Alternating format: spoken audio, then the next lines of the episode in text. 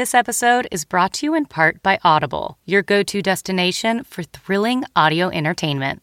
Whether you're looking for a hair-raising experience to enjoy while you're on the move or eager to dive into sinister and shocking tales, Audible has an exclusive collection of thrillers from best-selling authors that will keep you on the edge of your seat, like The Guest List by Lucy Foley.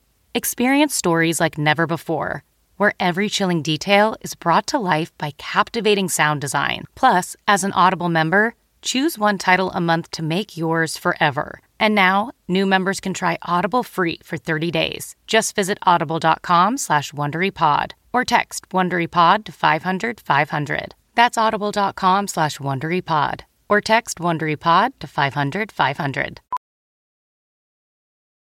As a professional welder, Shayna Ford uses Forge FX to practice over and over, which helps her improve her skills. The more muscle memory that you have, the smoother your weld is. Learn more at meta.com/metaverseimpact. I'm Margaret Brennan in Washington. Breaking overnight, a state of emergency is called in a Texas border city as officials brace for the end of a COVID-era rule allowing the expulsion of migrants. We'll have the latest. Border cities are overwhelmed once again by migrants seeking asylum in anticipation of the lifting of Title 42 on Wednesday. Processing centers are inundated and the streets of El Paso are filled with migrants forced to wait in freezing temperatures. We'll talk with two House members from Texas, Republican Tony Gonzalez and Democrat Henry Cuellar, about the challenges facing local, state, and federal officials. Here in Washington, Congress is facing deadlines on a number of fronts, including funding the government and finishing up the January 6th committee investigation before the holidays. We'll speak exclusively to West Virginia Democratic Senator Joe Manchin. Plus, we'll talk to the White House Senior Advisor for Public Engagement, Keisha Lance Bottoms. Finally, with more than 3/4 of the nation's hospital beds at capacity, we'll check in with former FDA Commissioner Dr. Scott Gottlieb about the viral trifecta of RSV, flu, and COVID that's crippling the country. It's all just ahead on Face the Nation.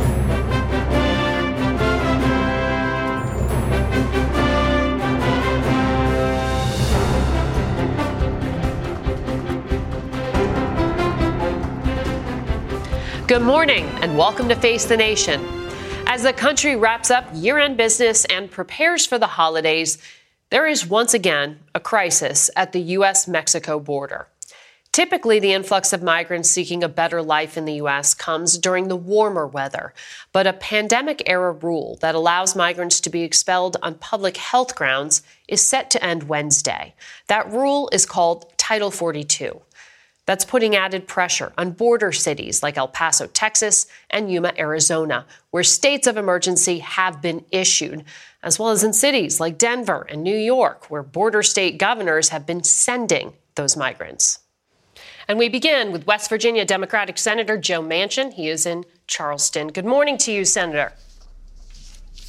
Good morning, Margaret. How are you? I'm doing well. I'm glad you could join us. You wrote this letter to President Biden this week saying there would be a complete loss of operational control at the southern border once Title 42 ends in about 3 days. So what more can the administration be doing, and what can Congress deliver in the coming days? Well, let me just say the border is, we have a crisis at the border. Everyone can see that. I think everyone realizes that something has to be done. 42 needs to be extended until we can get a really, truly immigration reform. Immigration reform will not happen in our country until we all come, both sides of the aisle, Democrats, Republicans, and the administration, that you have to have total border security. But the courts ordered 42 to be struck down. I understand that. The president needs to use every bit of power he has as an executive to find a way or ask for an extension. The president can basically, I think, ask for that extension. I think his administration is doing that or will do that. I sure hope they do. But we need an extension until we can get a viable answer for this. Right now, this is unattainable. This is wrong. You can't do this to the southern border. John Cornyn, my friend, senator from Texas, they're on the front lines. They're the largest border we have. State that borders Mexico, and it's unattainable. But what can Congress deliver in terms of emergency funding? Because as we understand it, unless the Supreme Court steps in, Title 42 is going away. Yeah, well, again, the executive order, we could pass a piece of legislation, an emergency piece of legislation, if we could all come to an agreement that basically Title 42 has to be, by law, extended and have the president sign immediately. I guess that could be done. We're going back in Monday, and it's just, it's a crisis. When you have a crisis, it seems like we can manage under a crisis in a bipartisan way. Mm-hmm. It's a shame that we've come to this gridlock. You said recently that you have a worker shortage in West Virginia right now. How do you get to bipartisan legislation on legal migration when you are about to face a Republican-controlled House that's vowed to impeach the Homeland Security Secretary? Yeah, well, first of all, it's an unfair charge against Ali Mayorkas. I think the gentleman is very competent. He can do a good job. They just need to unleash him, let him do his job. That's what I have said before, and I'll say it again now. With that, we have got to do basically immigration reform. My state of West Virginia needs more workers. We need people that want to come here for the right reason, to provide for their family a better quality of life. My grandparents, great-grandparents, brought my grandparents here in 1900 on both sides of the Aisle from Italy and Czechoslovakia for that opportunity. I'm a product of that. And we have so many people that want to come to our country. There has to be a legal pathway forward. That's all we've been talking about. The 2013 piece of legislation that we worked on and passed in a bipartisan way in the Senate never got a vote in the House. Use that as the building block. That was a piece of legislation that was responsible and reasonable, and it basically all centered around border security. But it gave a legal pathway forward to come into this country, work your way to legal citizenship. That's what we need. Well, we will see in the new Congress if that becomes possible. You, on the energy security front, have also been raising concerns. Yeah. You were the critical vote that helped the president get his green energy plan passed as part of the Inflation Reduction Act, the IRA. That really ticked off Republicans, as you know. But you also said you had a second deal with Democratic leaders endorsed by the president to back up a bill to speed up permits for natural gas pipelines and other energy projects. Why did this collapse? Well, Margaret, first of all, there was no second deal. It was all one deal. It was basically, how do we have energy security? First of all, the IRA is a historic bill, the Inflation Reduction Act, and so is in the Bipartisan Infrastructure Bill, which has about $100 billion of energy concerns in that me and my staff and the Energy Committee worked on. We wrote the bill, basically the IRA portion of that bill as far as the energy. But, you know, when you talk about inflation reduction, it brings down drug prices. It brings down basically insulin prices, life-saving insulin. It brings down healthcare costs. It does all those things. But on top of that, we need more energy in the market. I know it's been touted as a Green Deal or this. That's the farthest thing from the truth. It is a bipartisan energy security. You cannot be the superpower of the world if you don't have energy independence. And energy independence means energy security and national security. That piece of legislation that we wrote and worked on basically takes a double path, 10 years certainty that we're going to have fossil fuel, the horsepower that runs our country, the cleanest in the world. We don't have to go to Iran, the most prolific terrorist supporters in the world. We don't have to go to Venezuela, who has very little oversight on environment. We can produce the fossil in this country to be totally independent and help our allies with the cleanest fossil in the world. And while at the same time, we're investing records amounts, investments. We're not spending and throwing money at it. We're investing it to bring the new technology for the future of the world. That's what that bill did. That's a very important piece of legislation. Right, but you were trying to get permitting for drilling and projects sped up with this other bill. And 10 Democrats voted against the permitting bill. Only 7 Senate Republicans did vote with you. Have you talked to the president about trying to revive it? It has to be passed sooner or later. Everyone knows that. They keep saying, well, we'll get a better deal when the House goes Republican. I say to my Republican friends and colleagues, you've had the entire gambit from 2016 to 2020 when you had the president being Republican, the House and the Senate.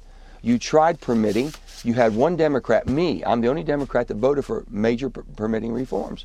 So we know the lay of the land. Mitch McConnell knows basically the structure and how the legislature works and how the Senate works better than most. With that being said, we had a perfect situation here. 40 Democrats voted for permitting reform, which they had not supported before.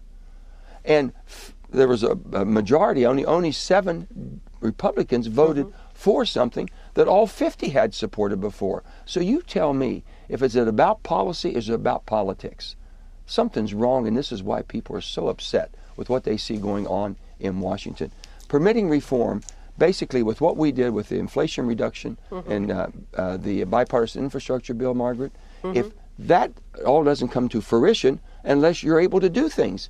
We're the only civilized country in the world that takes 2 and 3 times longer than anybody else. And if we don't do something on permitting reform, then the pipelines that we need to carry the energy that we demand and also the transmission that'll help carry the new technologies of the future won't be done in time, and that money will be stranded. That's what we're dealing with. Well, we'll see in the new Congress if you can get that done. I mean, you were pretty fired up after this failed.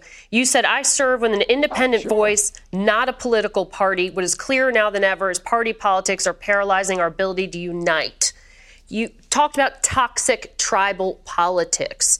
Why are you staying a member of this tribe if it's so toxic?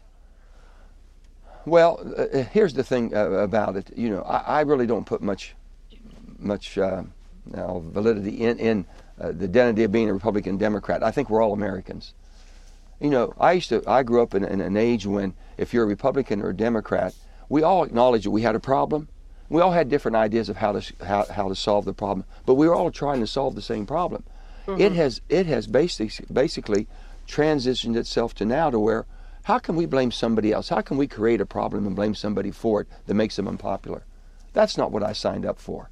That's not what I signed up for. And I speak out. I speak out against the Democrat Party and against the Republican Party when it's wrong. I know you do. And basically people are sick and tired of it. Well, you said recently you consider yourself strictly an independent. Do you see an advantage in this environment to becoming unaffiliated, to becoming an independent? Well, let's see how basically these two pieces of legislation, which are really historic, is the Bipartisan Infrastructure Bill and the Inflation Reduction Act. Let's see how that plays out. If people are trying to stop something from doing so much good because of the politics, thinking that somebody else will get credit for it, let's see how that plays out, and I'll let you know later what I decide to do. But right now, I have no intentions of changing anything except working for West Virginians, trying to give them more opportunities, better quality of life, and basically making sure our country is energy secured. That means national security will be the superpower of the world. Yeah. I'm not going to be relying on other parts of the world or other countries to delivering energy for what we need for our economy and our defense of our country. That sounds a little bit like a warning to Democratic leaders that you're considering something in the future there. You said, let's see. Margaret, let me just say, if I can say this to you. Yeah. They know how independent I am. The D does not saddle me to everything the Democrats want to do is what's right. I don't think the Democrats have all the answers. I don't think the Republicans are always wrong, and vice versa.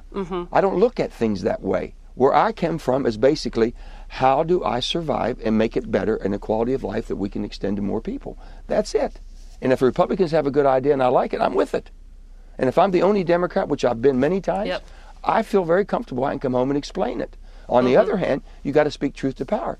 But when the Democrats are doing something, and on this one right now, with the Inflation Reduction Act, it's a shame it went through only reconciliation. That was a bipartisan bill. You can walk and chew gum, provide more fossil energy cleaner, provide more investments into the cleaner technologies. That's what's coming, and that's what we have to embrace. Senator, thank you for your time this morning, and I hope you have a good holiday. Thank you. We go now to Texas Republican Congressman Tony Gonzalez, whose district covers more than 800 miles of the U.S.-Mexico border in West Texas. Good morning to you, Congressman. Good morning, Margaret. Thank you for having me on. You heard the senator there calling for reform, but as you know, unless the Supreme Court steps in here, Title 42 is going away. What has the federal government told you is coming to your community in the coming days? Yeah, it is a dire situation in El Paso. As you know, the city declared a state of emergency. This is something you do when there's a hurricane, a fire, an earthquake. What is happening is it's a hurricane of migrants, and everyone is impacted. I represent 823 miles of the southern border. I've seen this exact play out a year ago in Del Rio is what's happening in El Paso now. You know, I was just in El Paso a few days ago, and what I saw at the migrant center, I had never seen before. I had visited the processing center there many times, and what I saw were hundreds, over 500 migrants in a pod. They call them pods, essentially a large cell that holds about 100 people. There's one bathroom. The odor's terrible, and there's 8 pods in there. And so those are the good conditions. Outside, just above the hill, there's a little over 1,000 migrants waiting in outdoor conditions. Not to mention the people that are waiting by the bridge and elsewhere. It's a very dire situation in El Paso. I just want to say to our viewers who are just looking there at video that you provided to CBS that I believe you shot inside those facilities, and we are relying on that cell phone video in part because CBS News and other media organizations have not been permitted to film recently inside those facilities. Why do you think it is important for the public to see what's happening inside?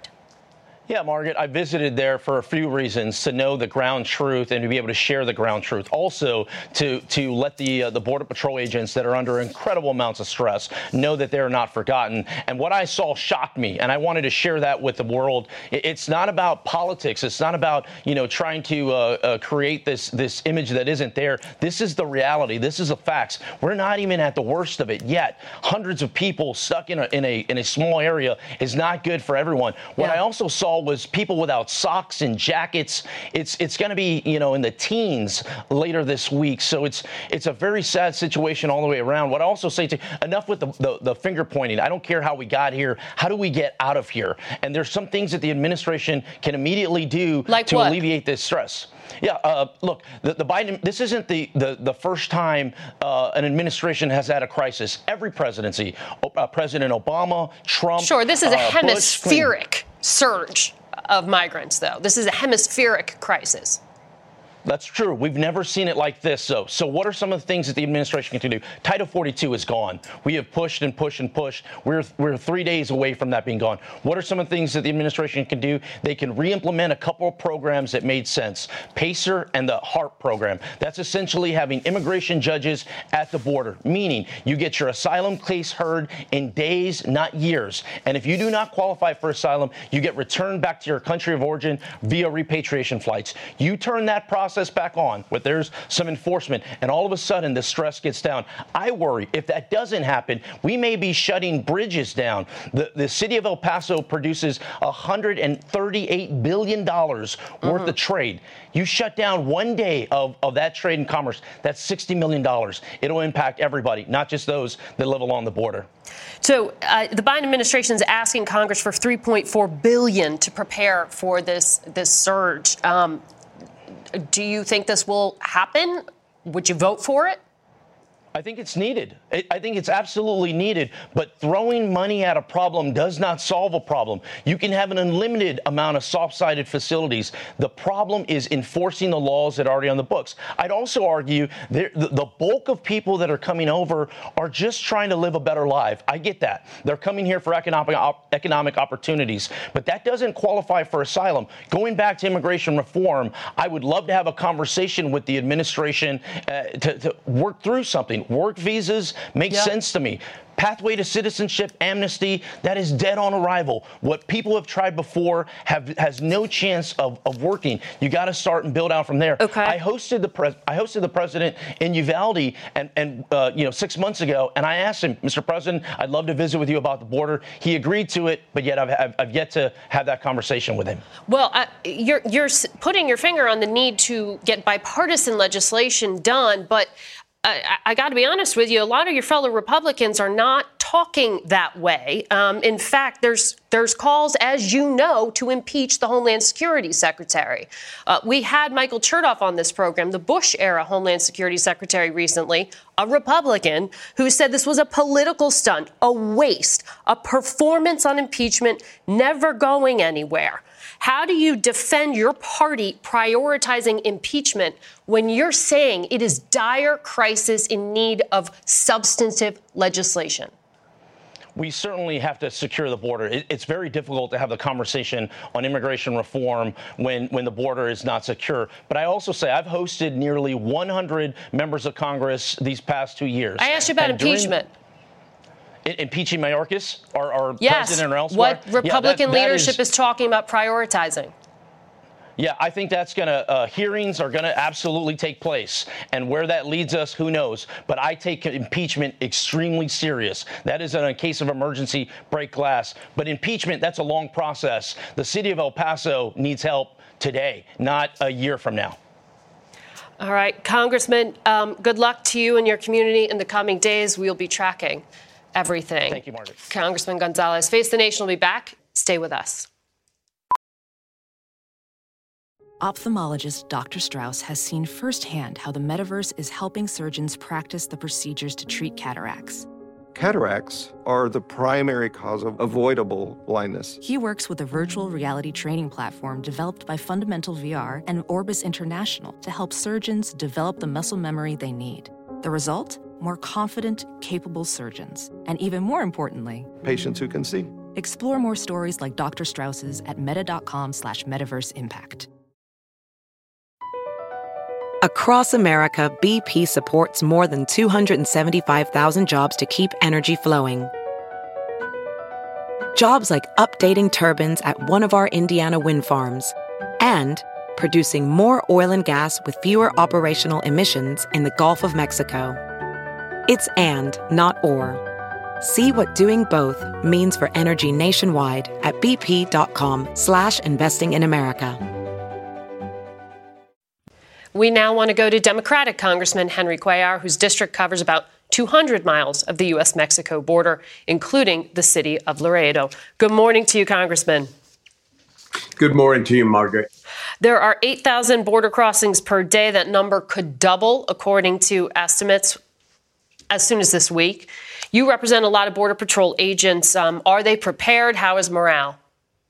Well, first of all, morale is not good because they feel that the administration doesn't have their backs, number one. Number two, are they prepared? No. Even the $3 billion that you mentioned a while ago, that money is going to be used for processing. It's going to be used for food and shelter and transportation of migrants. It doesn't address the issue that we're facing at the border. You know, there's thousands of people are coming in, but you got to look at one thing. In the last 2 years, we had over 35,000 rescues, Border Patrol saving people that could have died. We also had 1,400 people that died, including children. Now, is this the most humane way that we ought to address asylum? No. I think what we need to do is have a pathway where they go through the bridges in an orderly way. And then, Margaret, if they don't follow that pathway, I think we need to send them back and say, follow the way. Mm-hmm. I'll finish with this analogy quickly. It's like if somebody invites me to go to their house for lunch, but I decide to go through the back door. I decide to come through windows. I decide to bring a whole bunch of people. I decide what hours I come in. It doesn't work that way. We as a country need to set the asylum procedures in place. Well, as you know, it's extra complicated with Venezuelans and Haitians and Cubans and people who are coming that can't be sent back to their countries of origin. How do you solve for that? Yeah, I mean, without a doubt, those three countries, Cuba, Venezuela, Nicaragua, those are countries that are a little bit more complicated. But, you know, the top 15 countries include Colombia, Mexico, and includes also Peru, Ecuador. And in the top 15, you also have Russia, India, Georgia, the state also, and Turkey also. So in the top 15, you know, people are understanding across the world that the southern border is open. One story we've been following closely is almost at an end. The congressional investigation into the January 6th attacks. The committee will release their final report this week, and then thousands of pages of interviews and documents will be released to the public soon after. CBS News will cover that final meeting Monday at 1 p.m. on our broadcast and streaming networks as the committee votes on whether to make criminal referrals to the Department of Justice for some of the people they've investigated, including former President Trump. And this programming note, be sure to tune in tomorrow to CBS Mornings for their exclusive interview with newly reelected Georgia Democratic Senator Raphael Warnock. As for us, we'll be right back with a lot more Face the Nation. Stay with us.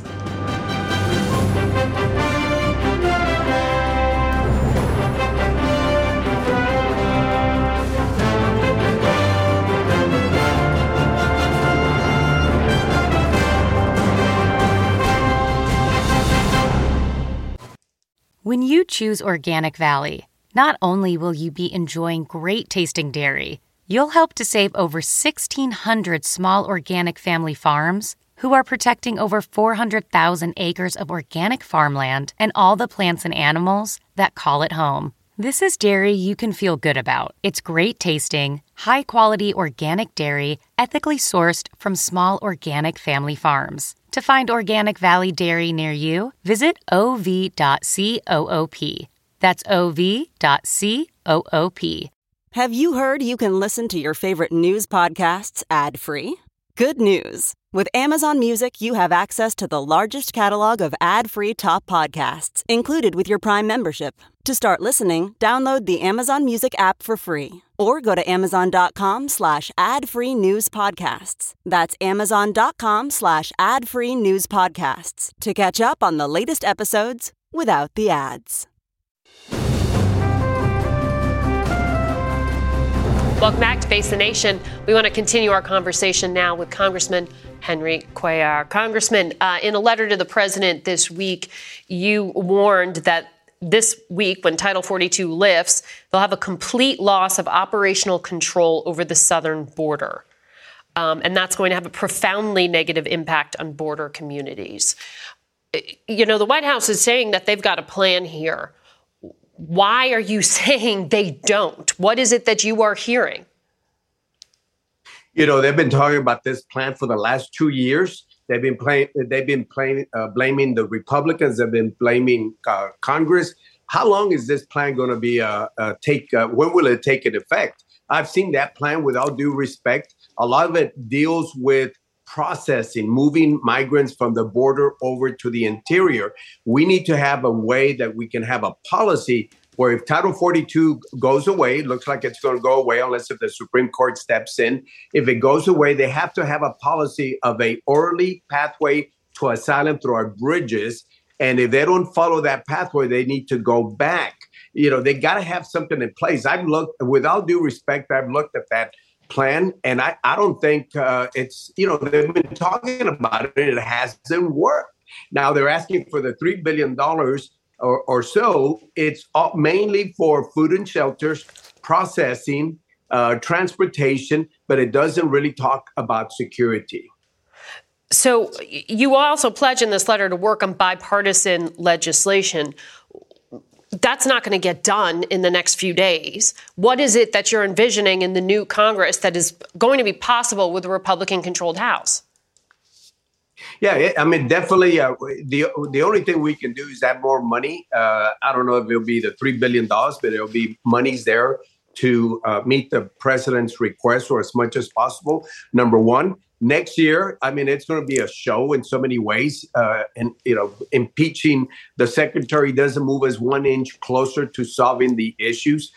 And I hope that we can have the president. The president can do this, can implement a policy of a orderly process for asylum at the bridges. And if not, they go back. They got to have a consequence. The president can do that because, look, keep in mind. Through executive order?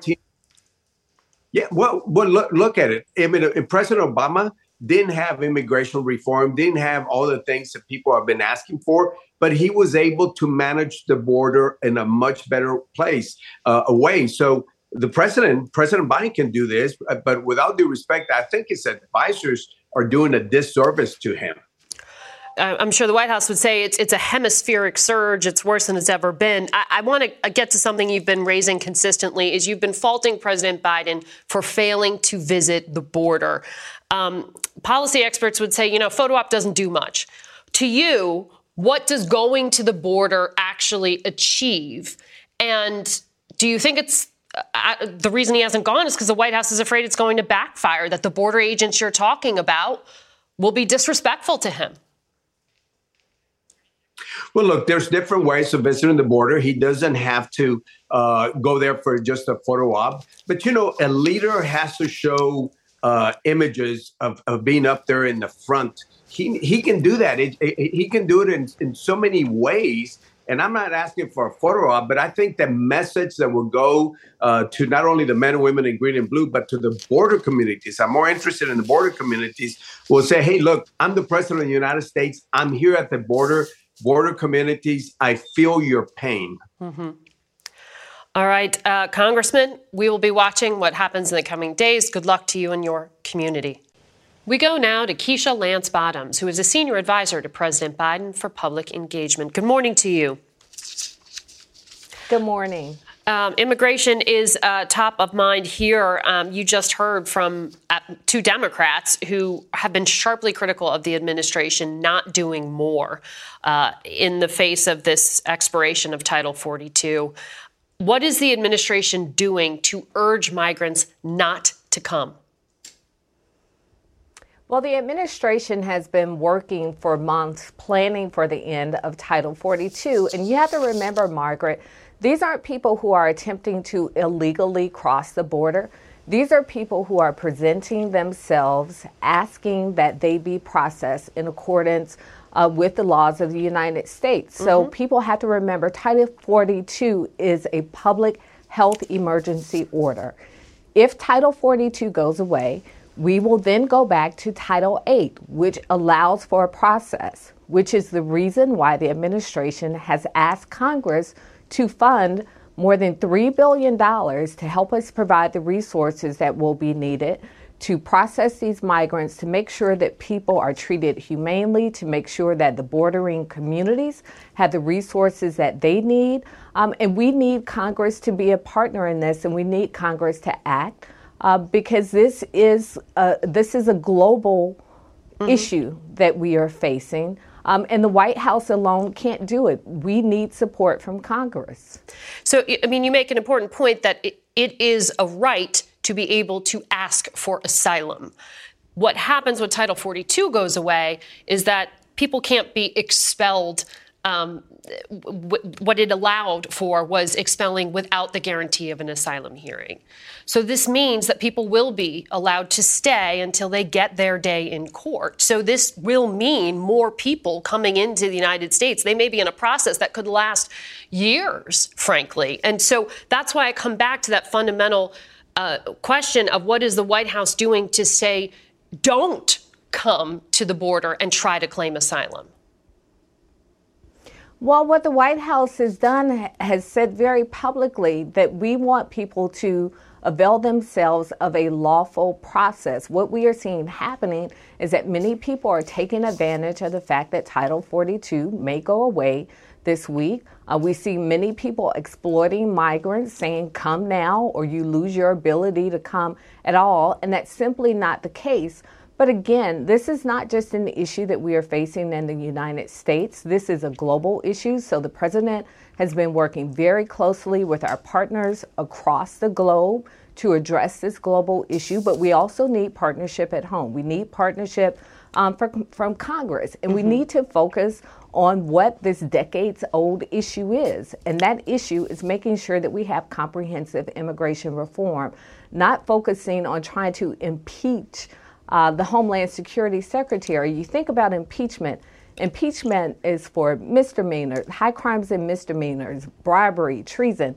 This is a difference in policy approach, not the best use of our resources, certainly not the best use of the time that Congress has to work with the White House to address this issue. Okay, so we're about to face that Republican-controlled House. It looks like gridlock. So that doesn't really get you to a place for bipartisan reform. if we are only left with executive actions, what can President Biden do? Well, Margaret, I want to remind you that in the first 2 years in office, President Biden has signed over 200 bipartisan bills. So he's not giving up on working in a bipartisan manner to address immigration, an issue that we should all be concerned about. What we need is funding from Congress, and we need to continue to work toward comprehensive immigration reform. So the president has said he wants to get things done in a bipartisan manner. The American people have said they want us to work together in a bipartisan manner. We need everyone at the table with ideas. Remember, Republicans will control the House. So the need for Republicans in Congress to say what they won't do has now been removed. Now tell us what you will do to work with the president to make sure that we have comprehensive immigration reform. But in the immediate future, we need funding for the resources that will make sure that we can address the immediate needs on the ground. Are Democratic leaders telling you you will get the $3.4 billion? Well, we're going to keep trying. We're going to keep pushing. So it's our hope. We're working daily around the clock with members of Congress to make sure that funding is in place because those resources are needed. And this is, again, not just a Democratic issue. It's not a Republican issue. This is an issue that impacts us all, even those of us who don't live in states that are on the border. You heard Senator Manchin talk about the needs in West Virginia and how immigration reform is needed in West Virginia to help with the economy in West Virginia. So we're going to keep working around the clock. And simply because people don't see the president at the border doesn't mean that he's not working. Right. Well, why doesn't he go to the border? He was just in Arizona. Why wasn't it worth his time? Well, you have to remember, Margaret, when the president travels, it's not like you or I jumping on an airplane and getting off and going to our destination. Everything comes to a halt. So all of these things are in consideration for the president. Is that the best use of resources? All of the resources that will be diverted on the ground when the president makes a visit. Is that why he didn't go? Is that visit... Well, I can't speak to why he has or has not gone. I'm just speaking to the fact that it's a bit more disruptive for the president of the United States to travel than you or I. But what the president has done is continue to lean in on this immigration issue. It's something that he ran on. And what we know over the past 2 years, every single thing that the president has run on, he's put time and resources into addressing it. So immigration, we know, is a problem that he did not create. Our issues with immigration are decades-long issues, and he will continue to lean in through the White House and through Congress to get comprehensive immigration reform done. All right. We'll be watching for that. Keisha Lance Bottoms, thank you for your time today. We'll be back in a moment. CarMax is putting peace of mind back in car shopping by putting you in the driver's seat to find a ride that's right for you. Because at CarMax, we believe you shouldn't just settle for a car. You should love your car. That's why every car we sell is CarMax certified quality, so you can be sure with upfront pricing that's the same for every customer. So don't settle. Find love at first drive and start shopping now at CarMax.com. CarMax, the way car buying should be. Hey, it's Matt Norlander with the CBS Sports Eye on College Basketball podcast, and it is tournament time, people. So listen to the one podcast that will cover every upset, Cinderella, Bracket Buster, Sleeper. We've got it all covered, every round, reaction shows, all the way up through the championship game in Glendale, Arizona. To find us, search Eye on College Basketball podcast wherever you get your podcasts. Despite some hopeful new economic indicators, consumers are watching their spending this holiday season. Mark Strassman has more from Atlanta. 'Tis the season to be jittery, with an economy offering both the spirit of Santa and the specter of Scrooge. Here's a gift. Inflation is coming down in America. Down for the fifth straight month from its June peak.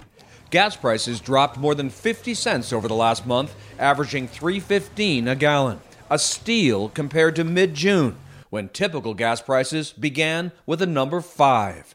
Inflation's easing, but it's become a siege, still above 7%, still near a 40-year high. The U.S. economy has slowed significantly from last year's rapid pace. No surprise, the Fed this week raised interest rates again, this time by 0.5 percentage point. Without price stability, the economy doesn't work for anyone. The Fed's 7th rate hike this year stokes another worry. It's clear that the Fed is not done. They're going to continue to raise interest rates, more likely than not push us into recession. Recession pessimism fuels the Scrooge in this holiday economy, along with a bear stock market, a housing slump, a drop in manufacturing output. November's retail sales were the biggest decline this year. Worrisome to retailers, shoppers spent less in holiday categories: electronics, clothing, toys. I am definitely doing couponing, Amazon deals, shopping local, and then obviously like making my own stuff. The holiday shopping season is the time of year when retailers need consumers to feel jolly. But for millions of shoppers, this year's goal, find gifts that fit under the tree and into their budget. Margaret? Mark Strassman, thank you. Another thing Americans are watching closely, that surge of viruses inundating us this holiday season. Dr. Scott Gottlieb is a former FDA commissioner and a Pfizer board member, and we welcome you back, Dr. Gottlieb. Thanks a lot. The White House says this is the worst flu outbreak in a decade. RSV, COVID, they're surging. 77% of ICU beds in the country are currently full. How dangerous are these next few weeks? It's going to be a difficult few weeks. We're right in the thick of respiratory pathogen season. That's the worst in recent memory. It's being driven largely by flu. This is a historic year for flu, probably the worst in the last decade, as you mentioned. COVID is exacerbating that.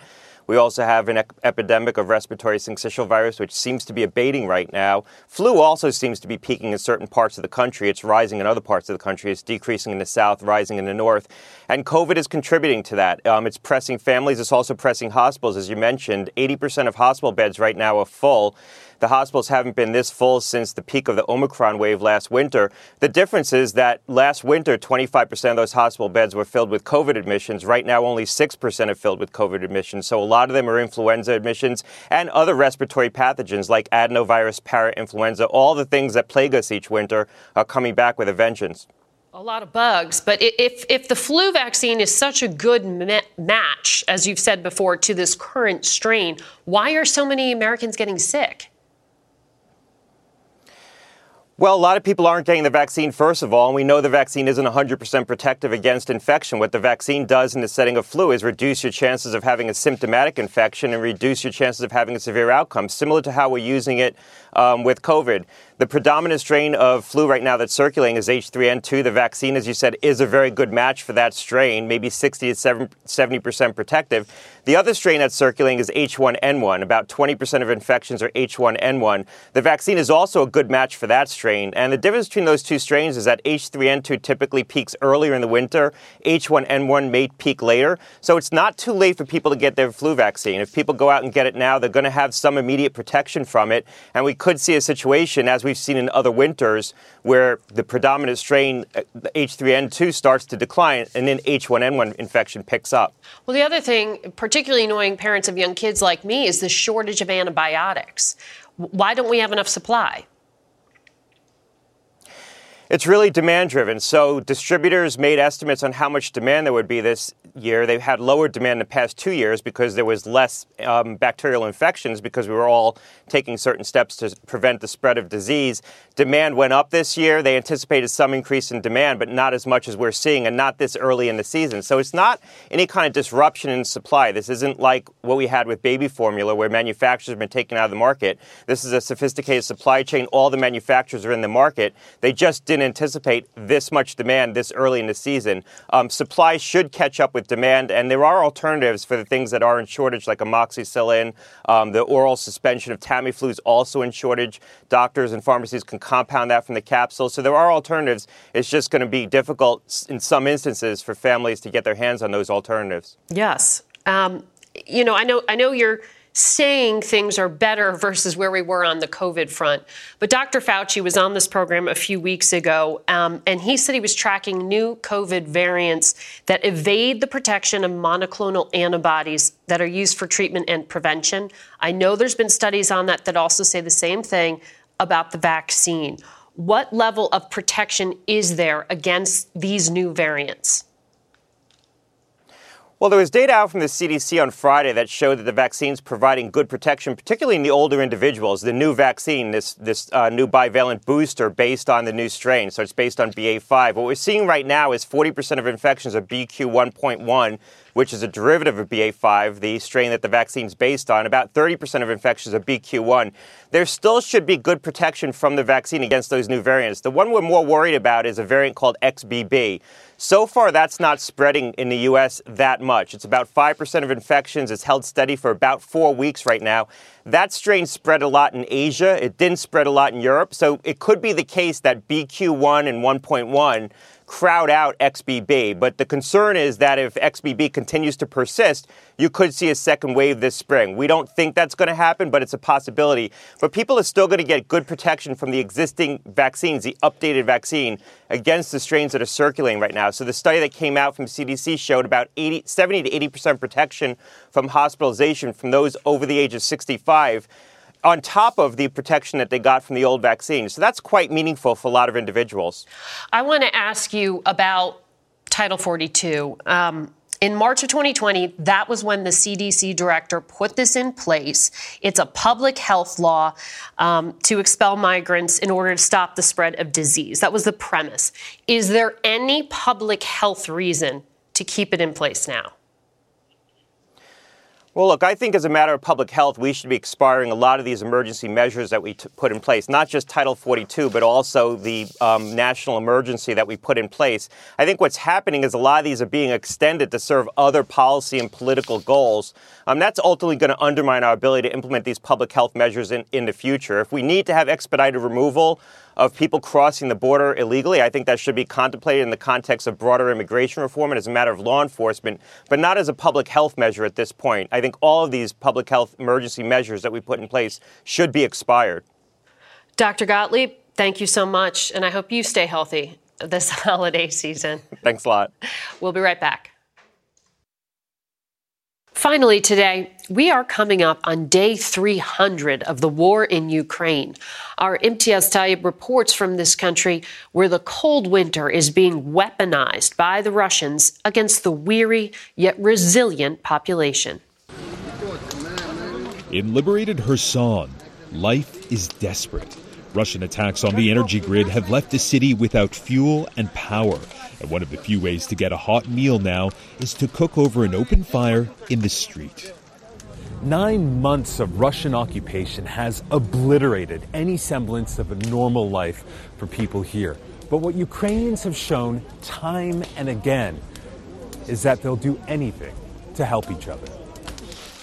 Including at Kherson's main university, where desperately needed aid has been brought in by these professors from Kyiv, who hadn't been able to contact their colleagues here for months because Russian forces controlled their lives so tightly. Remnants of Russia's occupation have been swept into this room. You can see flags, photos of Vladimir Putin, and while Russian forces are gone, make no mistake, they're still targeting this city. At an elementary school in the Kyiv suburb of Bucha, which is still haunted by the atrocities committed by Russia here, life is slowly returning to normal. But regular power cuts means it's cold and dark until the generator kicks in, bringing with it warmth and light, something in short supply at home, says 8-year-old Donna. There's no electricity. Mm-hmm. It must be really hard. It's very hard, she says. Our house is freezing. On one of the school's walls is now a memorial to Katya, Matvey, and Vanya, who were all killed in the early weeks of Russia's invasion, says acting principal Irina Vaschenko. Every morning we have a moment of silence, she says, because we must never forget them.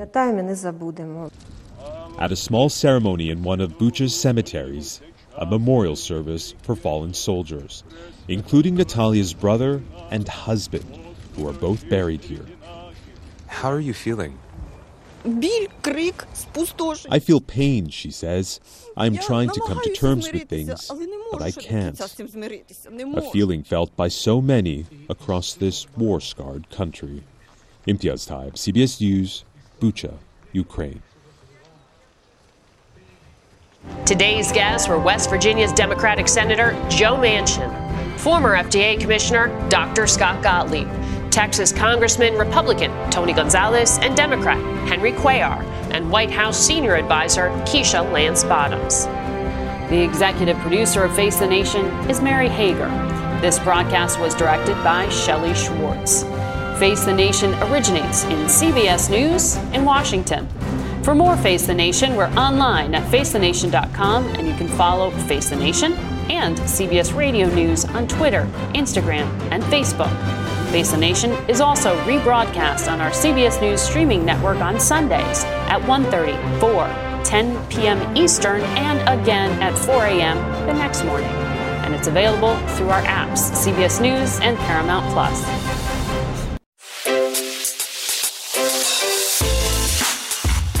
Hi, this is Jill Schlesinger, CBS News business analyst, certified financial planner, and host of the Money Watch podcast. This is the show where your money is not scary and it's not boring. It is a show that's all about you. It's your questions that make it possible for me to provide unconventional and entertaining insights on your money and maybe more importantly, on your life. I'm going to be your financial coach, someone who brings common sense and an insider's perspective on how to manage your money and your emotions. And I promise we are going to have a little bit of fun along the way. Have a question from retirement to career changes to college funding? Just send us an email at askjill@jillonmoney.com. Follow Money Watch wherever you get your podcasts. You can listen ad-free on the Amazon Music or Wondery app. Get one of the most successful broadcasts in television history on your schedule with the 60 Minutes podcast. Hard-hitting investigative reports, news, and culture maker interviews, and in-depth profiles are waiting for you in every episode. Listen to 60 Minutes ad-free on Wondery Plus.